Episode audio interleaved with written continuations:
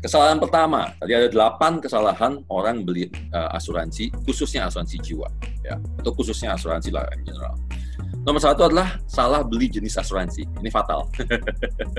Dan ini yang paling banyak terjadi, ya, yang paling banyak terjadi.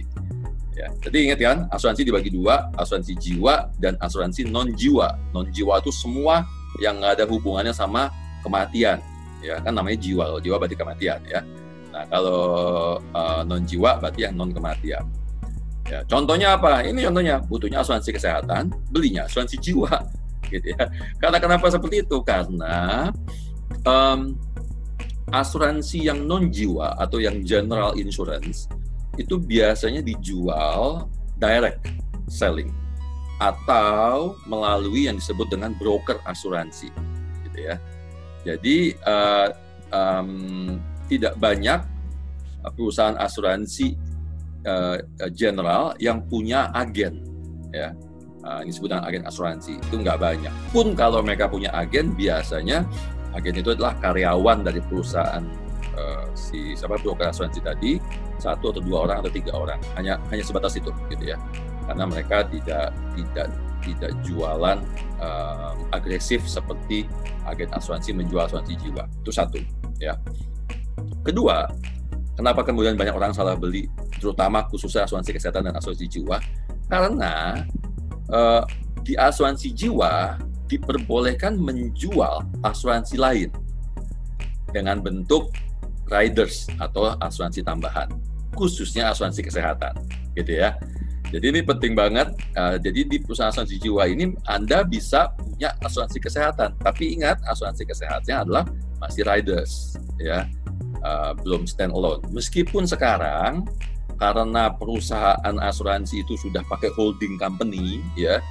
Nah, dan kalau udah ada holding company, di bawahnya mereka punya dua perusahaan asuransi. Biasanya mereka punya asuransi jiwa dan punya asuransi kesehatan. Sekarang ini, um, saya rasakan mungkin 3-5 tahun terakhir ini sudah ada agen asuransi jiwa yang bisa menjual asuransi kesehatan stand alone polis. Jadi polis yang berdiri sendiri tidak menjadi rider dari asuransi jiwa gitu ya. Jadi artinya Anda belinya hanya asuransi kesehatan lewat agen asuransi jiwa tanpa ada asuransi jiwanya ya. Nah, kalau yang ini mungkin masih dimaafkan gitu ya. Tapi pastikan Anda belinya adalah kalau memang butuhnya kesehatan, ya belinya asuransi kesehatan.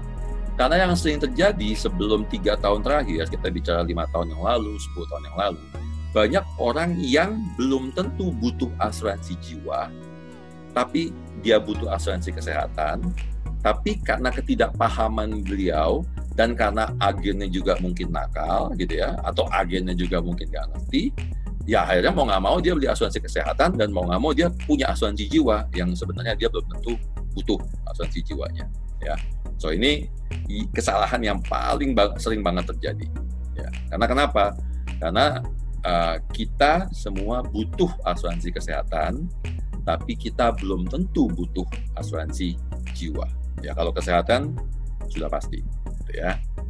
Kesehatan nanti dibagi dua lagi, ya ada asuransi rawat jalan, ada asuransi rawat inap.